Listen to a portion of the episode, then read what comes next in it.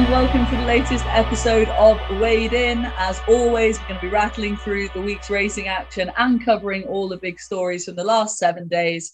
Uh, lots of things to get through today, boys. And I'm joined as always by Tony Calvin, who's in terrific form. How are you, Tony? Yeah, all good.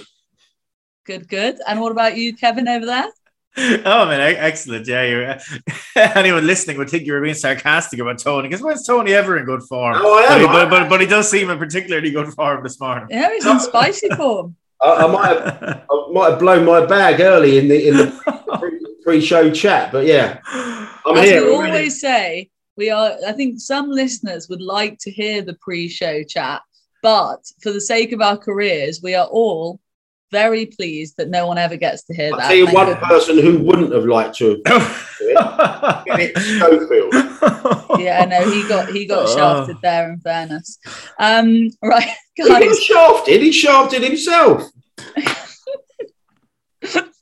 I'd rather, I'd rather watch. I'd rather watch the Racing League on ITV rather than uh, Schofield ever again on this morning. He's uh, got goodness. That is a strong view from you, right? Let, Schofield is dead to me right let's not not appropriate use of that language at this point now tony let's move on to the review section of the show uh, we will kick off a pretty weak week weekend's racing i think it's fair to say uh, but we saw a pretty decent winner of the mill reef in Sakheer um, marvelous seven timer for Roger Varian. And this obviously the highlight. David Egan in the saddle. Um, how impressed were you with the performance, Kevin? Uh, yeah, you'd be very impressed, wouldn't you? Um, like that rousing encore that he made look very ordinary. Like he's a he's a rock solid kind of mid nineties horse, and uh, and Sakheer just absolutely booted him out of the way. Um, you know, it's not by accident. He, he cost an absolute fortune as a breezer. Um, by the much missed Zoffany, really missed Zoffany, great sire. Um, but this this is a right good fella, I think he is. Um, trip wise, it's going to be interesting, isn't it? Because they're kind of there seems to be a thought there that, that he might be a sprinter. Like if you look through his pedigree, you you get encouragement there that he, he could um, stay a mile, possibly. Um, he's a half brother to uh, Namista, who who you'll remember uh, did Gerlines train her before she went off to America and did uh, did mighty things. Um, so as she stayed nine furlongs, so you be half hopeful. But he, he does look fast, and uh, their selection of their next option uh, would be an interesting question for them. Mm. Absolutely. And obviously, off, off the back of this win, they do have plenty of options. He's been entered in the Guineas market, the 2000 Guineas market at 14 to 1, but he's unchanged at 5 to 1 now for the middle park. Mm. Um, is that where you expect him to go, Tony? I'm not so sure, really. Um, the, actually, the 14 to 1, the Guineas, they've actually, it's actually been trimmed into 12. So someone, someone, someone was impressed by him. Um, yeah, the middle park obviously is a very quick turnaround. I just wonder if they'll go to the Dewhurst. I mean, if you have a horse like that with that kind of potential, I know he's got all the speed and he was a he was a very expensive breeze up purchase, wasn't he? Early in the season, was it 550 grand or something? So yeah, I mean, he's obviously middle park would be the, the sensible option, but I think the five to one price there factors in the chance that it's a very quick turnaround. He might not go there. If it was mine, I'd probably just see where we stand as regards, uh, you know, the Guineas next year by, by going to the Dewhurst. And he hasn't been priced up for that. I think, actually, I think one firm have priced him up at, at three to one, but it's reading between the lines. It sounds like they're gonna they're gonna stay sprinting with him. But uh, yeah, I mean, Varian's got a good one on his hands, isn't he? Actually, I was having, I was watched all the racing in the pub on Saturday, and uh, dangerous we had various uh, we had various chats about various things all racing people. And they just said about roger varian given he said discussion given the amount of talent he gets and the amount of moneyed horses he gets is he a massive underachiever? And i thought about it and i just think he probably should do a lot better than he does with the with the ammunition he gets shouldn't he? So i know he's just won a classic etc but he does tend to have a lot of owners with a lot of money, and he doesn't get a massive amount of uh, big big race winners, does he? ironically, so someone came to me with that exact same conversation at Doncaster the other day, Tony, and ten minutes later he won the Leger. So it was the ultimate case of commentator's curse. But uh, yeah, it's not the it's not the first time we've heard it raised now. Um, know, look, been... big ex- big expectations, uh, you know, can be hard to live up to, but um, yeah, it's conversation is out there. Yeah. We definitely had a question about this. Do you not remember, boys? A few months oh, back on true. the show yeah, as well. Yeah, yeah, uh, someone fired in a question about it, just in terms of sales prices, horses' price tags going to Roger Varian, and do they really live up to their price tag? And talking about price tag, obviously, just mentioning there, Sakheer's price tag post breeze up. Well, this Crystallium for the Tom Clover team, you know, is the opposite end of the spectrum. Um, she has been introduced into the 1,000 guineas market. Well, no, sorry, she's been trimmed from 50 to 1 to 33 to 1. So she's still a bit of an outsider's chance, but she's two from two and now with a guineas quote. And it just, I mean, it just always amazes me how these horses can make fools of plenty of people at the sales, Kevin. Because this horse, I don't know for what reason, but she was 28 gram, not sold as a breeze up. She breezed, went through the ring, not sold, and now uh, obviously a private sale later, and she's two from two with a Guineas quote. And so this is a sort of opposite end of the spectrum situation to that that we're talking about with Sakheer. Yeah, for sure. Um, she was she was actually bred by Watership Down and the, the Lloyd Webbers, and they they dispersed her as a yearling for 22 grand, which would have been, you know, lowly enough with, with the pedigree, etc. Went to the breeze ups. Everyone got to see her galloping down the track, and uh, nobody wanted her for, a, for an apparent reserve of 30 grand. Um, but yeah, got off the racetrack and she can certainly gallop. Um, you know, she was she was good at Chelmsford first time in, in a Midland sort of race, probably. But um, but this was much deeper, wasn't it? And um, and she she won quite snugly, won one with plenty of authority over the top of the line. And yeah, it'll be it'll be onwards to the stakes company now, and she's uh you'd um you, would need to put a zero and uh, maybe some more numbers on top of what she failed to sell for as a as a year as a breezer. Sorry to get hold of her now. So uh, fair play to all concerned. Tom Clover going well with two year olds this season. In fairness to him, mm. really well. I, yeah. I, was quite impressed by her actually. Um, the winner, uh, the second looked as though she, she had the race in the bag, and mm. did really well to pick her up you think if they're talking about in terms of the Guineas, I don't think that's fanciful talk. Uh, she was the winner was the uh, this runner up was the only other horse in the race that had won a race, and Crystallium was given her three pounds as well. So yeah, I'm, you know, again, it's a bit of a cliche, isn't it? I mean, bigger stable, that 33s will probably be 14s, wouldn't it? No, I, I was quite taken by that run. Ah, positive, positive word from Tony. Um, let's move on. A couple of other two-year-old performances to rattle through. Victoria Road went over. One of O'Brien's two-year-olds went over to Chantilly and took the Group Three over there. Um, now 20 to 1 for the Dewhurst from 33s and 14s for the Vertem Futurity from 20s for Victoria Road. He's now managed to win three on the bounce, Kevin.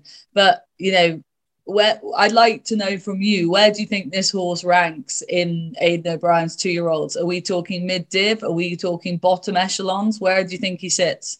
Um, he's probably a bit better than mid div now. In fairness, look, he's okay. clearly been a, he's clearly been a bit of a slow burner. Like he started off in a in a in a median auction maiden at Roscommon in May, you know, and he's kind of just come up. It took him a while to win, but but now he's rolling. And look, I think over over more recent years, we, the collective, we have become a little bit more forgiving of horses from Ballydoyle that kind of race a lot of two and don't, you know, a little bit slow burners, don't necessarily set the world alight straight away. You know, we've seen enough of those types, you know, go on and be proper, you know, classic three year olds. So look, he's very much going the right way. His his attitude is, is excellent. And look, he, he's very much bred to be better again next season. He's by Saxon Warrior, um, first crop of his, and, and, they seem to be kind of coming alive now, um, which I, I, suppose isn't a shock. I know he was a he was a Guineas horse and a good two year old, but he was by Deep Impact, you know. Um, and this fella's is from the most lovely family. He's a he's a grandson of Cassandra Go, um, and all that family halfway to heaven, etc. Um, so yeah, look, he's bred to progress as a as a three year old. Um, it'll be interesting to see if they go again. Uh, excuse me now if I'm kind of stopping and splurting because I have a bit of a cold. Um, I wonder would they go for the one of the Group Ones back in France? Um, the the there's one over a mile and there's one over ten furlongs a little bit later in the season. Um, I wonder could that be his ultimate destination? He he would seem to be that type and one like him that has loads of experience um, just might be a bit sharper than some of those, you know, real back end middle future middle distance types that go for those two races. I, I don't think you've got. I think there's zero chance of him going for the Dewhurst. I think the Vertem secure, uh, Futurity isn't possible, but as Kevin mentioned, there there's a mile two Group One uh, at Saint-Cloud, um, and I think he's probably that Stone Age finished second to El Bodegon last year. I think he's probably odds on to go there, isn't he? I haven't spoken to Ryan about it or anything like that, but it's interesting. El Bodegon, who won that Group One uh, at Saint-Cloud, actually won the Chantilly race that Victoria Road uh, oh. won. So I, if he goes down the same path of that, I can, like I say, I, I think he's a shade of odds on. He'll, he'll end up there because he clearly is a. He, he he took him all the time to get on top close home over a mile one, didn't it? So he is going to be suited by the by the extra furlong. And it's interesting. I watched. Uh, I, look, I looked at that um, Chantilly race that El Bodegon won before going on the, that Saint-Cloud. I didn't realise that Verdini finished third to uh, oh. Bodegon in that Chantilly race last year. So yeah, it's. Uh, no, I, I think stayer all over, isn't it, Victoria Road? I can't see him coming back to a seven furlongs or a mile.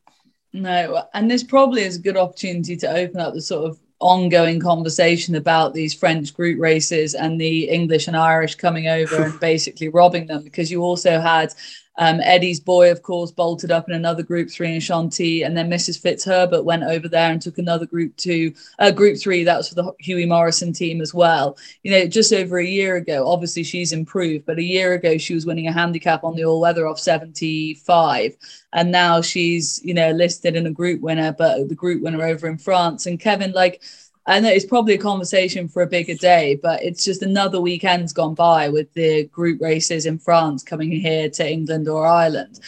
It, it, are these really weak group races that we're swooping over there because the French are not producing the goods, or am I downplaying the French form too much? What do you, how are you reading the state of play with this situation? Um, look, I think it's been clear for, for a good few years now that the French, the home defence is weak. Um, like they've, I've been kind of following the numbers for years now, and like they, they're just not producing tip toppers at the rate that you would expect for for an industry that size. You know, mm-hmm. with that much racing that produce that many foals. Um, and the thing is, like I think they're they're get and it's it's it's ironic in a way because like we look to France and say, oh look at their prize money, look at their premiums, look at the wonderful system they have. And uh, I was you were there as well at, at the Deauville sales this year. I had a con- this brand of conversation with a bunch of people, and you know there's a feeling in France today that their sales get kind of strip mined a little bit by um, foreigners, if you will. You know, like if you look through the top horses, there's plenty of French breds winning top races, but they're just not trained in France.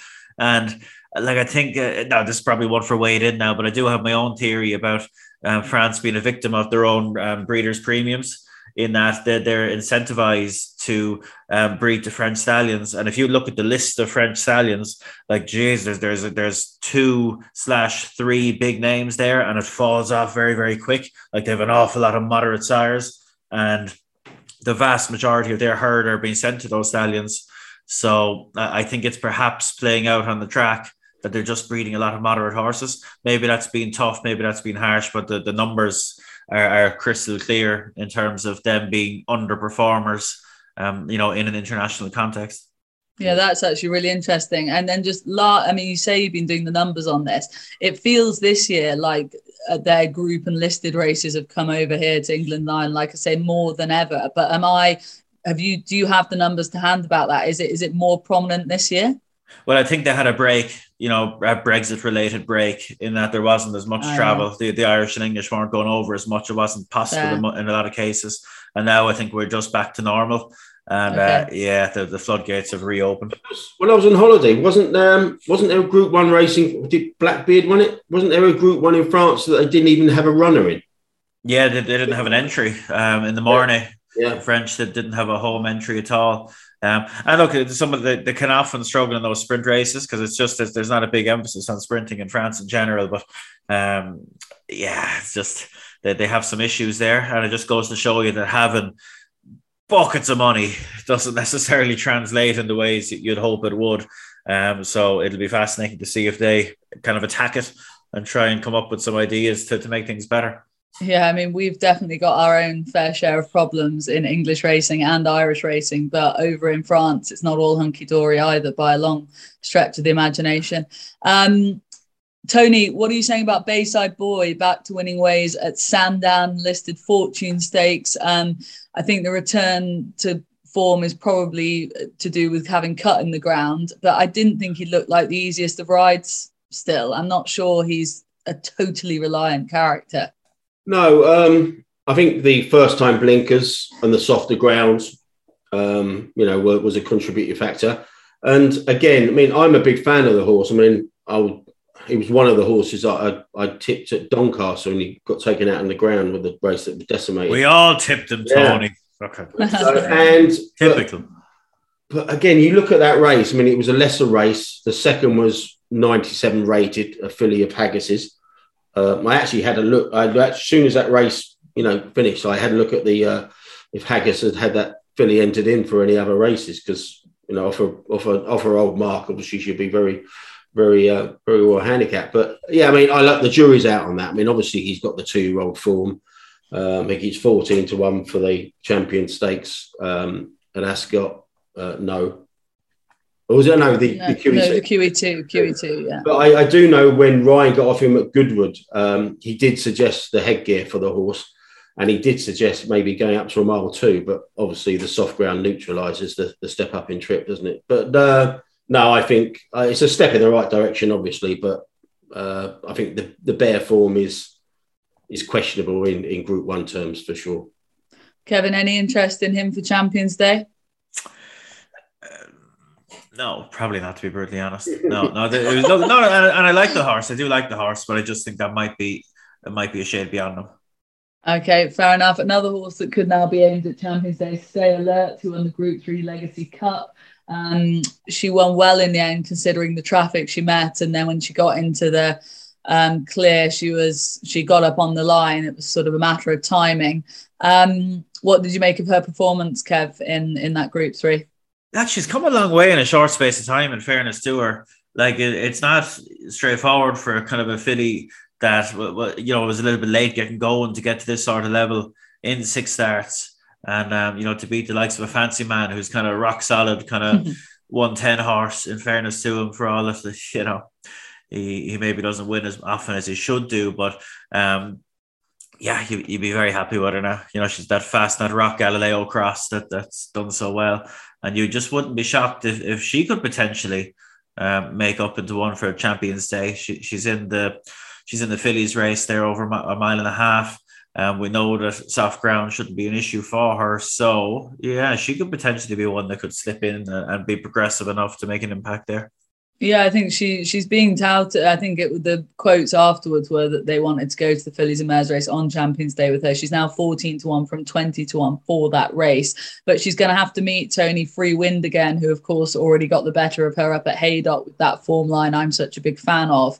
And I, I don't know, look, I like her. She won for me at the weekend, but I just can't see her overturning Free Wind. Although Free Wind's campaign is a little off, given that we've only seen her once and she's been missing since. Obviously, I was a I was a big fan of that, and I went and had a look when I was trading the Arc on uh, on the exchange uh, after La Parisienne's third in the Prix of Vermeille.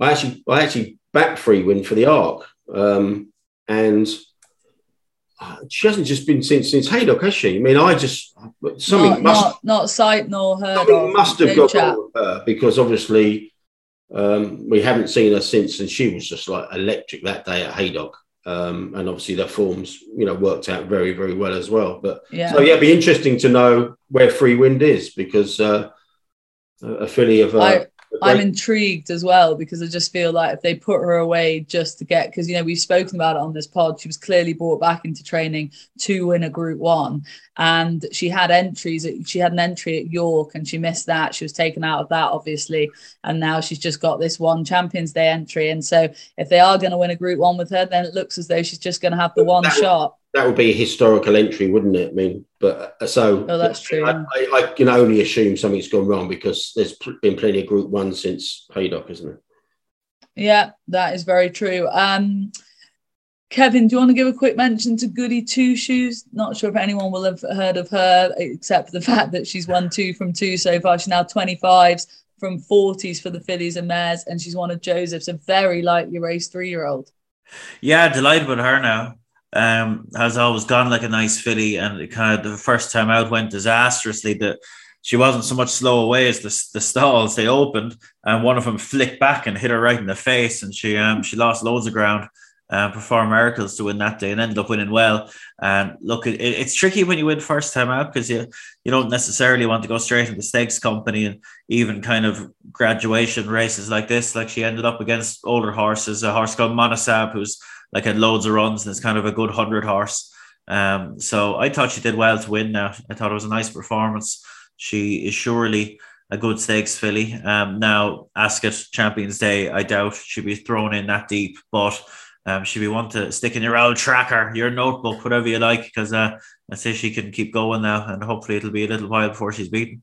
As everyone knows, I, I'm a big fan of uh, the road to Cheltenham starting in, uh, and I've uh, I'm opening up my my first bet on my Cheltenham tipping line 2023 is, is oh man this horse for the Mares' Hurdle. Oh Jesus! Oh, the Mares' Hurdle, yes. Get her at Ascot, get her a mark of 115 on the flat, go and win the Mares' Hurdle with her and. Uh, just the job, just exactly what Tony's after. Yeah, and yeah, yeah, like I said, uh, if I had a if I had a track and I believed in them, she'd be in it. Yeah, I, would be surprised if it happened. She's she's out of a Galileo, uh, a, a three part sister to Arterized, so um, she's got she's got big pedigree now. She'd be a, she'd have. I'm, a big I'm only taking the piss because I just saw. Uh, yeah, the colours. Yeah.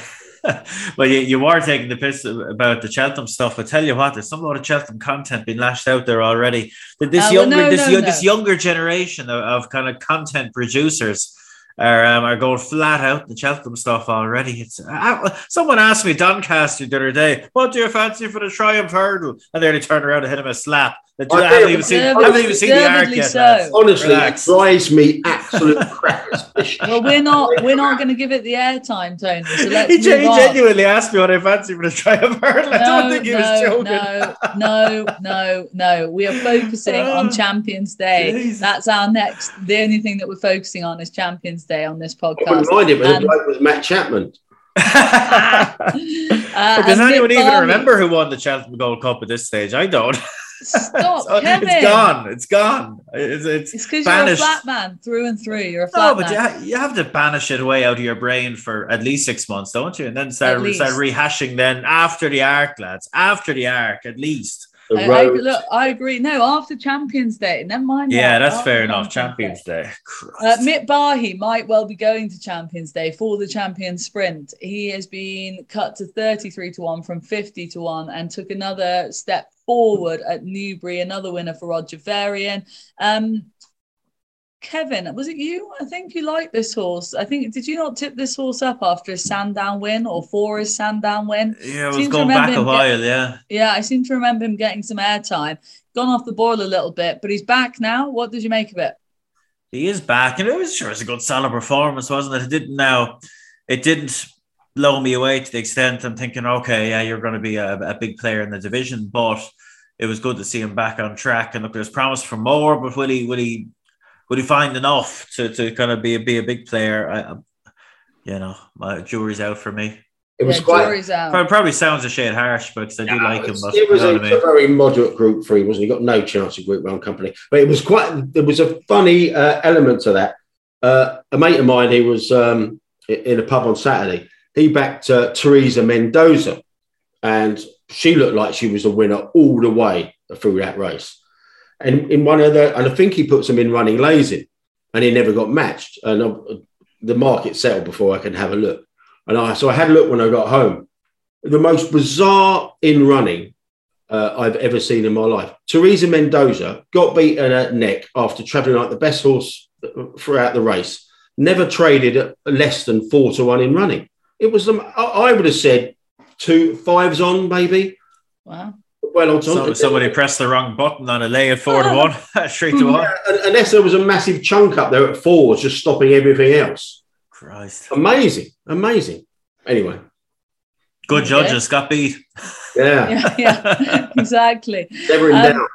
There's a couple of other horses on this list to rattle through, but I think Barry's just fluffed out this running order to make it look heavier than it needs. I've got, an, issue, I've got an image of Barry being a fluffer in my head now. Ah. Oh, please, please. Does anyone want to say anything about the likes of Royal Champion, Radinsky, or Good Birthday? Yeah, well, you you you you take your audio is tail off there, Vanessa. Yeah, but uh, uh, I think I think I think your mic's got the, the image of Barry being a fluffer, and he's just turned itself off. Am I back? Am I back, back. in action? Uh, do do either of you have anything to contribute about the likes of Royal Champion, another Met performance? Again, Barry put a horse in here that's been cut from 66s to 33s for a race. I mean, honestly, Roginski or Good Birthday, anyone at all, raise your hand because if not, we've got other talking points talk about. move on, move on. Move on, move on. Okay. actually put Wojcinski for the Cambridgeshire in there. I saw that. I had to correct him. Wojcicki- Exactly. Wojcicki's got no chance coming back a mile or a furlong. Yeah, I thought, hang on a minute. So I don't even trust that what's going on there. 14 for that apparently, but you can have 14 million to one with me. We're moving on. We're moving get paid on. if it does win, but yeah. let's focus on i mean we're talking about the um you know we've already mentioned us going over to france and scooping the group race over there what about charlie appleby in america kevin i mean the good run just keeps going Yeah, he's been flying out there for a couple of years now, hasn't he? Um, and it's not straightforward. Like Wood Woodbine isn't straightforward. It, the- he, he he puts him in the right spot. In fairness to him, and his strike rate out there in like the last kind of twelve months or so has just been electric. And um, hey, they all count. They're all grade ones. You know, they all they all go onto the tally. So uh, fair play to them. It's my, it's my cup of tea, and uh, you can only but tip your hat to. So, uh, what staggered me, I mean, obviously he won a couple of grade ones. The biggest pot was a grade three uh, that Nation's Pride won. Wasn't it? Was that grade three? Three, best part of 400 grand. It's absolutely staggering what you can do there. And like I said, we we briefly touched upon it, but we didn't go into much detail in the pre-show chat. I mean, I was just looking at. Um, I, I had it in my mind that Joseph won a, a listed race over there, um, and it was Wrecking in Force. And I had a look at that. It was just a listed race over there, and it was like he won two hundred and twenty-two grand. And it got me thinking. Obviously, Appleby goes over there, and um, you know, Aidan always goes over there and tries to win these with these pots as well. But he's been going over less uh, than uh, than in previous seasons. I was just wondering whether what's the logistics uh, of are you allowed foreign trainers allowed to set up a satellite a satellite yard in America? Because if if they were, surely you just take ten or twenty horses over there and just cherry pick all these races. I mean, I'm not having a go. isn't that what but I'm isn't not- that what joseph's tried to do Well, Reckoning Horse has uh, obviously uh, run a couple of times before winning that big pot last time. And uh, it's just got me thinking you just take, if you've got a, a, stable over here with a lot of 90 plus rated horses, instead of selling them abroad, you'd keep them and maybe ship them over to America where you can pick up maidens for 50 odd grand, 100 grand, and listed races for over 200 grand. It just seems like madness. I, look, I know Ed Ware and um, he's he's sent some horses over um, to Ed Vaughan over there, and he's he's had success as well. And you know, he's he- he's you know he had a good winner at Pontefract the other day, picking up about five or six grand, and you know you could send that over there and be picking up these two hundred grand pots. I mean, if you're an owner, what are you doing in this country if you can send horses over there in a satellite yard or with a with an owner trainer? Uh, that you know, it ju- just, I just, it just appeared. It just, I just want to know whether you know, uh, you know, you can take a 20 horses, lock, stock, and barrel, put them over there, and have them trained uh, by someone over there with Joseph overseeing from here. Is that possible, Kev? Yeah, look, it's tricky. Logistically, it's tricky. Look, Joseph dipped his toe in this year. He took a few stables in um in Saratoga, and he sent over a few two-year-olds, small number, um, just to see how it all worked. Uh, And that was the first winner he had. They, they shipped from Saratoga up to up the country to run at Kentucky Downs. Um, and that, that was just a ridiculous pot. The money in Kentucky Downs is huge. Like it's a really odd place. Like if you if you Google Earth it, like it's this track essentially in the middle of nowhere. It's got a casino beside it. Um, and that, that that's where all the prize money comes from. Um, like, but it's particularly tricky for for foreign horses to run there because they don't let international horses stable at the track. You've got to stable them elsewhere and then ship them in. It's it's much much trickier there than um than for other American tracks, which is why you don't see loads of Europeans having to go there, despite the money being huge. Um, David Loughnane, I remember we mentioned that on the podcast a few weeks ago. He was talking Yeah. about going there with Go Bears Go. Um, he decided not to go in the end because the, logistics were just too much of a, of a dose. Um, so it, it isn't straightforward. Um, and look, it, look, it's, it's just expensive. TC, it's it's it's a it's a, it's a it's a heavy roll of the dice. Um, if it works, you, you look clever and you make loads of money. But if it doesn't, um, you know, the, the, the bill at the end of it is, is pretty hefty. Ballpark figure. If you if you over here reckoning force, you, you hadn't been stabled over, you hadn't gone for the previous two runs. You said, right, we're going to target that 222 grand race to the winner. That's just the winner. Reckoning force, take it over to um, take it over to win that race. How much would it cost if if it, if there was a total blowout? Oh God, it'd be hard to say now because they've obviously they've been there a couple of months. Those horses, but you know, it, it, it's it's it scale it scales a bit better because like the thing is you have to commit staff. Like King Joseph sent over four like like really good senior staff over with those horses, um, to, and they stay there. You know, so for for for even a big trainer, you know, it's a big commitment to send you know top top.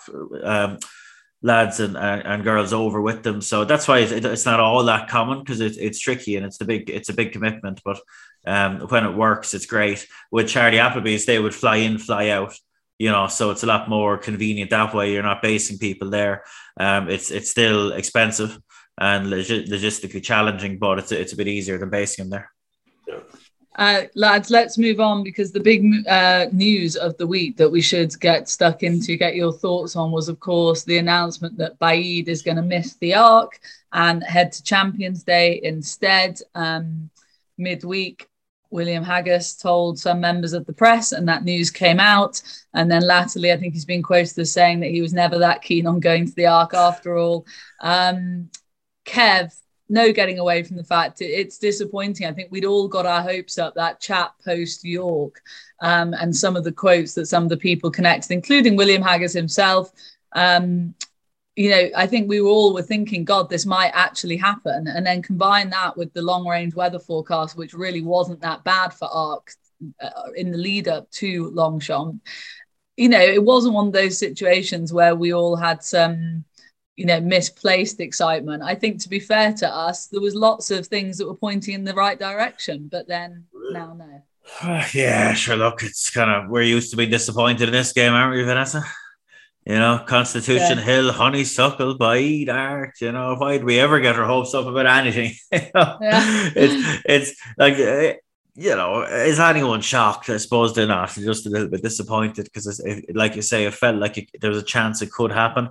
Um, and look, sure, our sport is an awful victim of, of our of our yeah fundamental structure and history, aren't we? And the and the program and the pattern, like it, it it's they're you know great things in many many ways, but wouldn't it be fantastic if, racing at times was, was a little bit more like you know, boxing or MMA or something. And the, the races you get to see are the ones that are going to sell, the ones that are going to get people excited, to get people to turn on their telly, to pay money to see them. And it's in everyone's interest to put the best contest together because unless people are excited by it, it doesn't make money for anyone, you know. Uh, whereas in racing, we have our pattern, we have our races and it's kind of so extensive that if you don't fancy taking on X, Y, Z in in in, in whatever variable you don't like the look of, you could go someplace else a couple of weeks later.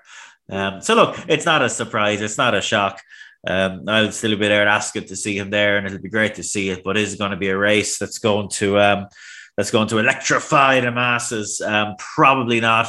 And if it hammers down with rain, which it often can in the middle of at the middle of Ascot, we might get to see him at all.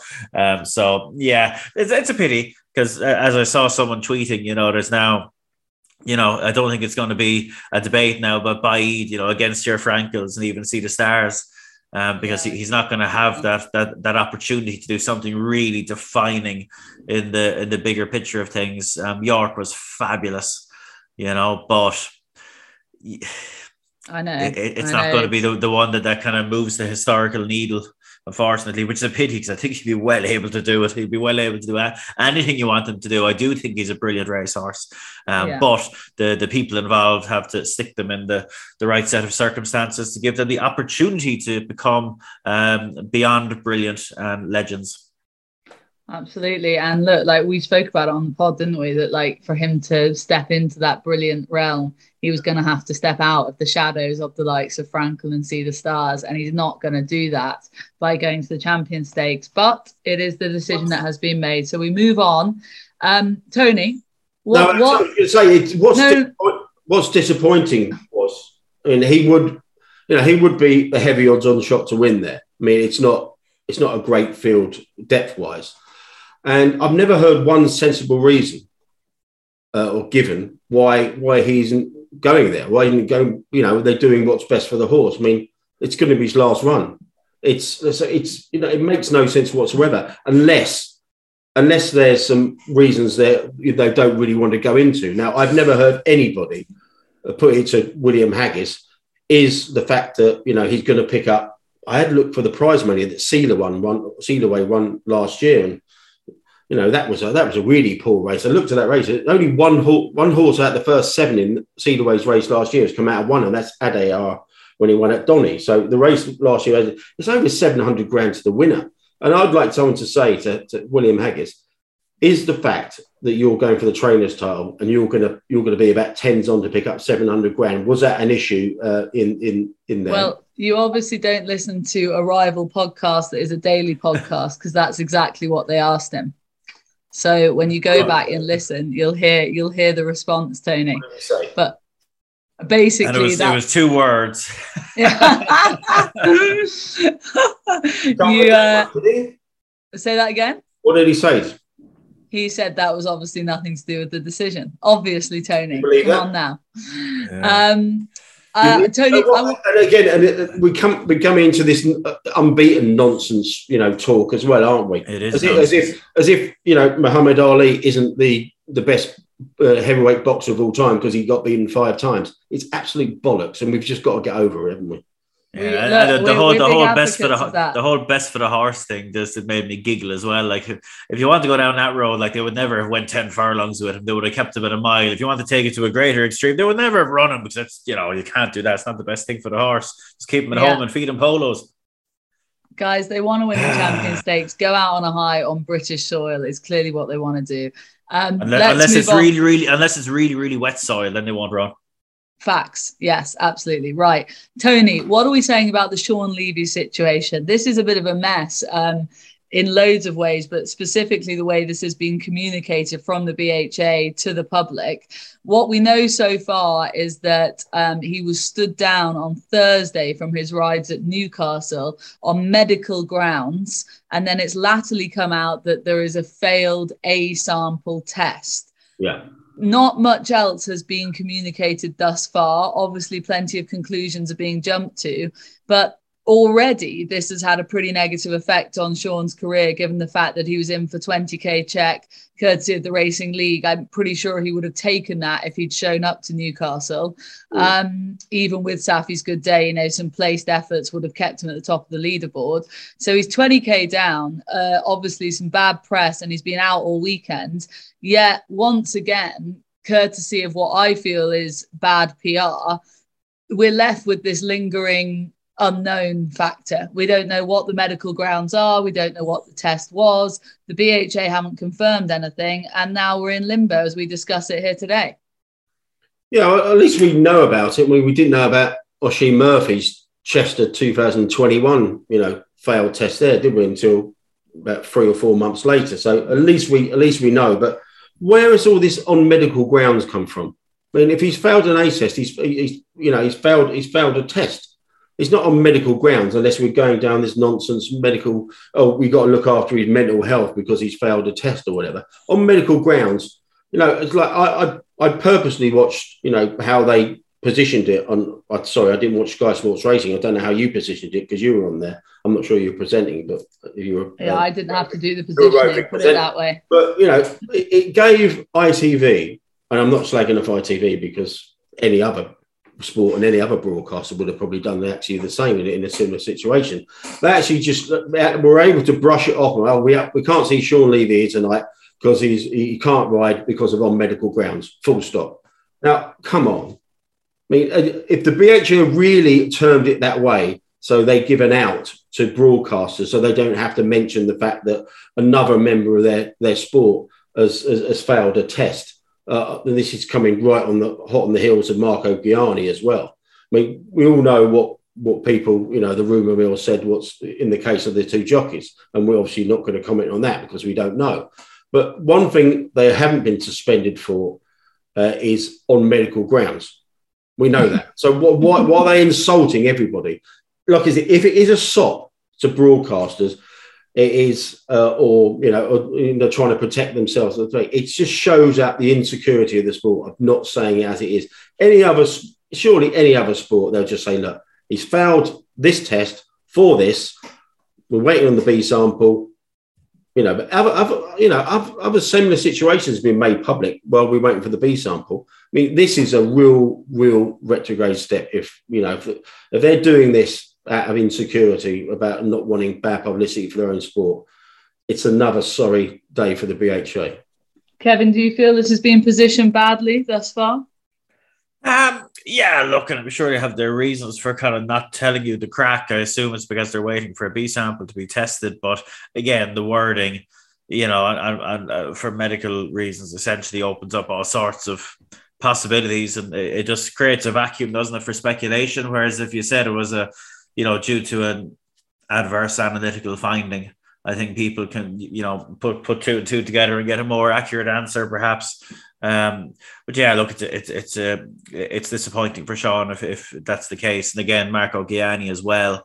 Um, you know, God, we're getting we're getting um, uh, it's not to not to fall into the trap of assuming it is well, what it almost what seems likely to be, but we have had a lot of um, adverse analytical findings, if you want to put it that way, in um, in both the UK and Ireland in the last few years, and they fiddle around with the with some of the punishments, um, and it doesn't seem to be doing the trick, unfortunately, uh, because we're still getting um, adverse analytical findings um, amongst our well, professional athletes, and uh, yeah, well, one wonders will they revisit it again.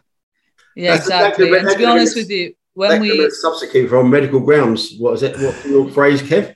Adverse analytical findings. Adverse analytical findings. Yeah. Well, once we know more, guys, this is probably a con- you know it's probably a conversation for another day in terms of weighing room culture and the way some of these flat jockeys um, you know, look after themselves essentially or don't. So, you know, it's probably something that we can have a deeper chat about once we know more details. But as we said earlier, Details are few and far between at this stage, courtesy of the BHA. Hopefully, we'll find out more this week. A couple of other points to get across before we wrap up the show. Um, Tony, this situation with York putting on a self funded fixture that clashes with Ayr's Western meeting as of next year has gone down pretty badly indeed. It means that, um, you know, two big northern racecourses now have two big days on the same day, race clashes, fixture clashes. It's not what we need, is it? Look, there's a situation where we're calling this on, on Monday. We, we've got a, a big you know, big powwow uh, of all the big people in the sport on Tuesday and Wednesday about all getting together, how we can how we can you know make the sport you know a lot better in the next couple of days. And we're going into this on the back of York. We're just presenting a self-funded fixture on the same day as the Ayr Gold Cup, on the same day that Catterick race. You know, I think they're 43 miles down the road and they just park themselves in you know, park themselves in the fixture list. And, and you know that's what we this kind of like self interest is what we got what we got to guard against, isn't it? I mean, this is this is what the two day meeting is all about. Kind of like all getting together, all singing from the same hymn sheet, all looking at the big collective picture. And we got York coming in and just saying, no, we're going to race on the same day as the Ayr Gold Cup, same day as Catterick, just down the road and we don't care because we're going to fund it ourselves because it's such a brilliant, well run track. Now, they should have come in for a lot more criticism than they have done. I mean, eh, you know, everyone loves York. Everyone, everyone says, "Oh, it's the it's a temp, it's a template for how to run a race course, etc." Everyone loves William Derby. Everyone loves the way you know twenty five bottles of seventy five quid bottles of champagne, etc. this is bang out of order. I mean, it really is bang out of order. And and Ayr and, and Catterick were quite reserved. You can tell they were actually seething, but they were quite reserved in, in what they said. But no, Yorker, Yorkshire come in for a lot of criticism about this because it's just not on. And especially on a week where it's all about the sport getting together. Yeah, it does seem a shame, and that's in when you refer to it like that for sure. Um, and then Kevin, last word to you on the um, love affair starting back up between Willie Mullins and Gigginstown. Then the news came out early last week, feels like old news now. But just to get your word on that, obviously, uh, Gigginstown now saying they're going to have horses back with Willie Mullins after their infamous split due to training fees. Only a couple of horses, think small numbers. But I mean, you know, goes around, comes back around. And also, what happened to Gigginstown leaving the sport? When was there a when was there a U turn on that? They haven't left, have they? Yeah, I think they're happy to, to kind of blast away, kind of selectively inverted commas, and yeah, it's just a funny one, isn't it? I didn't think I'd see it ever see it. Um, mm-hmm. you know, why why bother? you know, a couple of horses, send them back. You know, have to kind of walk back in, walk walk it back into the tail between your legs, and uh, I don't think it's good for anyone really. Uh, you know, Willie's all right, thanks very much. Uh, he's win he's winning enough races, and the fact that uh, Gigginstown were kind of so heavy in behind Gordon, they kind of gave us a um, some elements of a match for a few years there. Um, but oh, it was a really fun narrative, wasn't it? Following that year when Gordon when it was really close, did nearly, years, yeah. yeah. I mean, it was fantastic. great. I thought that was great, and you know, there's no getting away from the fact that was massively helped and funded by Gigginstown getting behind Gordon. Um, and now we're just, it doesn't seem like we're going to have that. And look, I know Gordon hasn't managed to win the Trainers' Championship, but the times where he's gone close gave you a bit of hope that it could be a bit more competitive over there.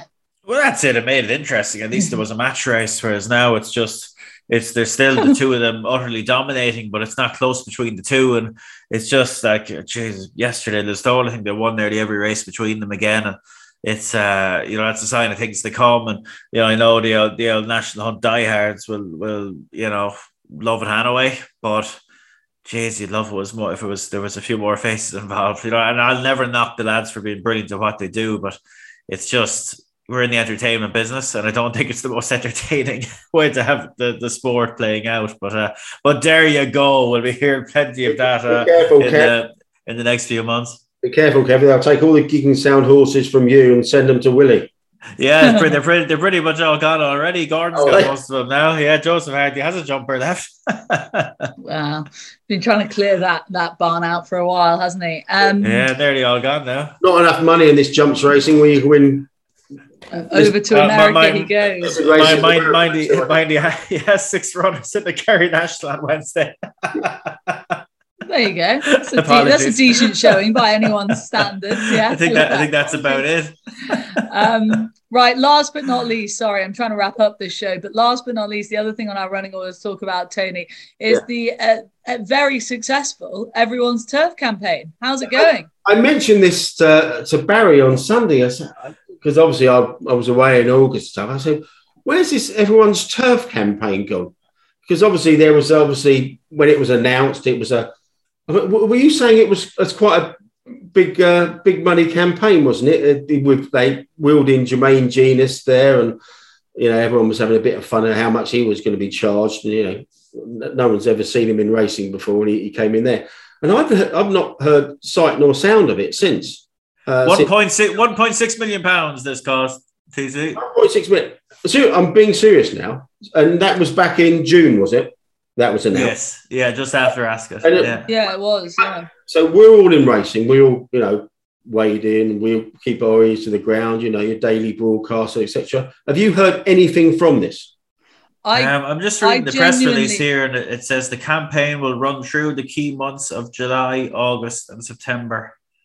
Um, I can, yeah. I can personally say that it has completely gone over my head the campaign. But then again the race meetings they're probably focusing on and not the race meetings i'm generally at yeah we're not the audience. It's supposed to be it's yeah, for everybody not it's, just for it's everybody like us. yeah, yeah. and you know, they're doing such a good job we haven't seen it and they're doing such a good job we might not have seen it. And on top of that i did as, as research for this pod do a bit of research on this. And there's a very big section on the great british racing website with loads of information on there and lots of colorful graphics and lots of big quotes etc etc um, and so it obviously is still kicking on with but i just don't think the meetings that i would be at to be able to talk about this are the meetings they're targeting like wolverhampton on a saturday night. Didn't they didn't they spend seven to six hundred grand on stradivarius flags at York in August. I I tell you, I tell you, I tell you what they should do. They should replace Jermaine Jenas with Philip Schofield because I, I think he might have a, a, a window in his calendar that just opened up actually for the coming. Well, look, we started the show Oh, with Jesus. Philip Schofield, and we're finishing the Racing show. loves the with- grey. Racing loves the grey. That could be the new strapline. that, that's the new Everyone's Turf campaign. We started with Schofield, we're ending with Schofield. That does wrap up the show, guys. Even Barry found that Now funny. Philly. Even the boss Barry found that funny. Uh, no questions this week. We've taken a bit of time off social media as a mark of respect ahead of Queen Elizabeth's state funeral held on Monday. And we will be back, of course, on Thursday with Racing Only Better. And in the meantime, thank you, boys, and thank you all very much for listening. Have a good week.